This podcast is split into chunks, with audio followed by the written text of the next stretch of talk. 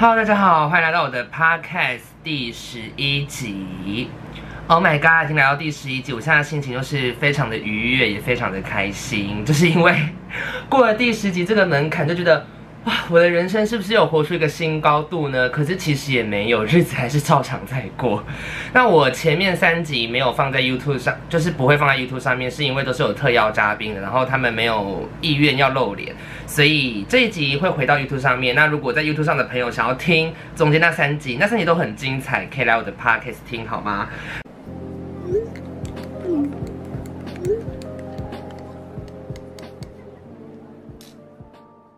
那我今天这一集呢，回归到我一个人自言自语的部分了。我跟你们说，今天这集精彩到不行。我光看我自己写的一些主题，就觉得 Oh my god，我怎么这么有才华？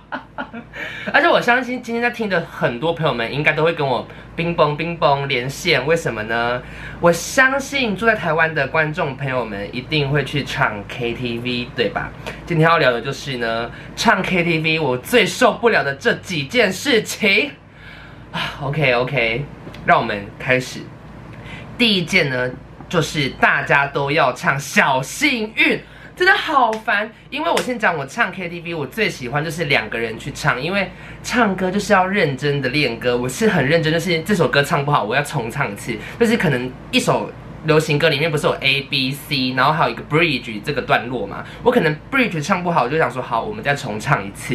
因为我唱歌就是要认真，我要发挥我读华冈艺校的精神，要不然三十万学费就是白交。我就会很认真，就是揣摩每一个情绪，然后每一个呃歌词的段落之类的。但是如果有时候要跟一群人去唱歌，或者是跟那种你知道唱歌有分玩的唱歌、社交的唱歌跟。游戏类型的唱歌跟喝酒的唱歌，那有时候呃，我们同志可能都会去一些喝酒局啊，或者是跟一些朋友啊，大概五六个以上去唱 KTV。我真的是不知道为什么大家都会很想要点小幸运，真的不要再点小幸运，真的好烦。我只要听到噔噔噔噔噔噔噔噔，我就好想卡歌，好烦。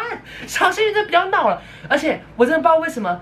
每一个韩星来台湾也都要唱小幸运，到底为什么？小幸运真不要再烦人了，尤其是大家唱小幸运，他们很喜欢学田馥甄。原来你是我最想留住的幸运，原来我们和爱情曾经靠得那么近，他们都要你唱紧，就是紧来。国语正音班 G E N 闪电 N 紧，为什么你们要学田馥甄那么紧？罗马拼音 J I N，我觉得好烦哦！大家有没有跟我冰崩冰崩？你们自己回想一下，一群人上 K T V，为什么一定要点小幸运？这是我只要前奏一出来，我就想去卡歌，真的好烦。然后还有现在很多同志可能会想要点加加酒，加加酒也很烦。为什么？我就是不知道。我不管只要去哪一个包厢，一定会有人要点加加酒。我们是真的爱吗？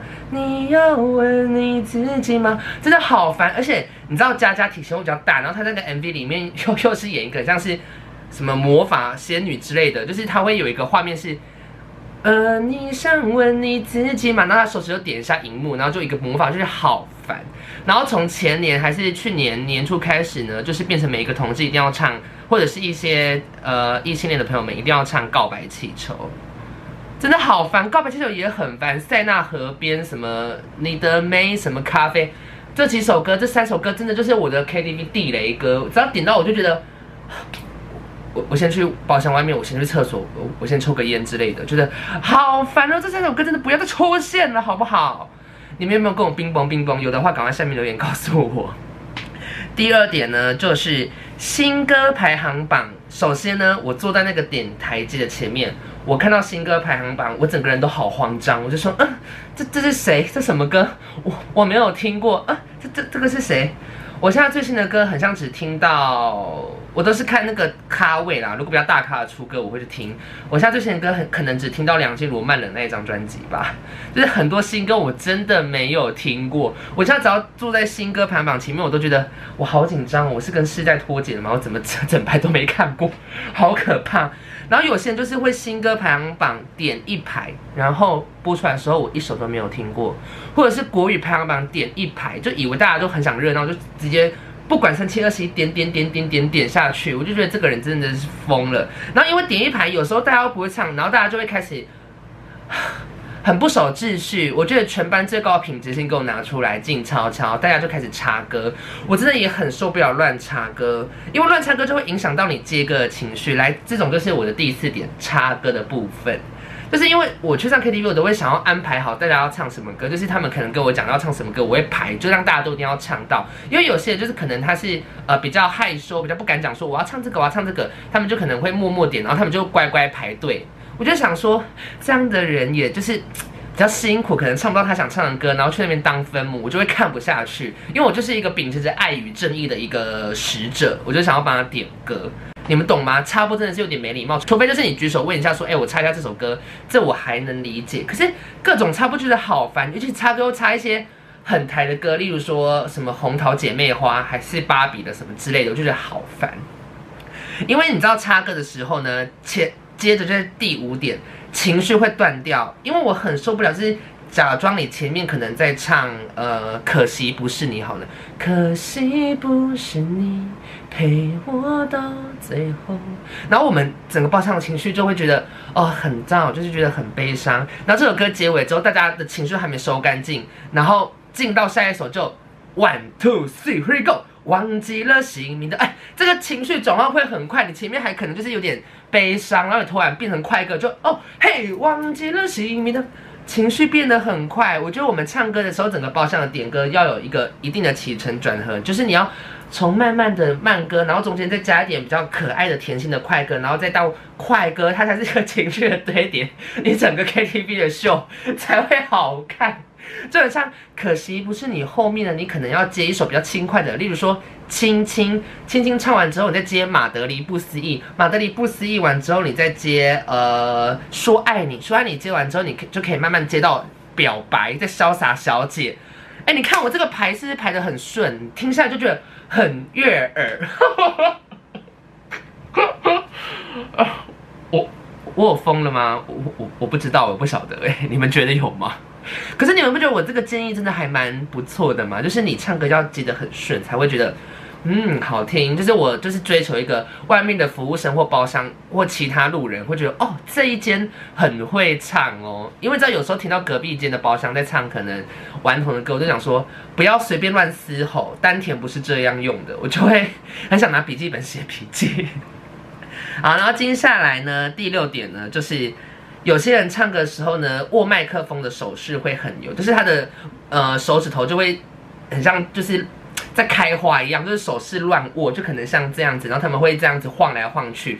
我就觉得你不是专业歌手，如果你这种姿势又不漂亮的话，又看起来不厉害，你就给我五指姑娘或十指姑娘，给我紧紧贴着麦克风握紧它就好，不要在那边晃一堆其他有的没的手势。你以为你是陈芳语啊？哎、我真的是管家婆，但是跟我唱歌，其实我不会这么浮夸了，好不好？啊，好生气。然后接下来第七点呢，有些艺男他们唱歌，他们很喜欢，就是手就是握出一个凹洞出来，然后放在麦克风筒前面，然后就会制造一个声音很大的效果，或者是有一种更大的 A 口感，我都会觉得说，请你把手移开，因为这样麦克风的传出去的声音音响会爆音，其实很吵，很不舒服，我真的是是。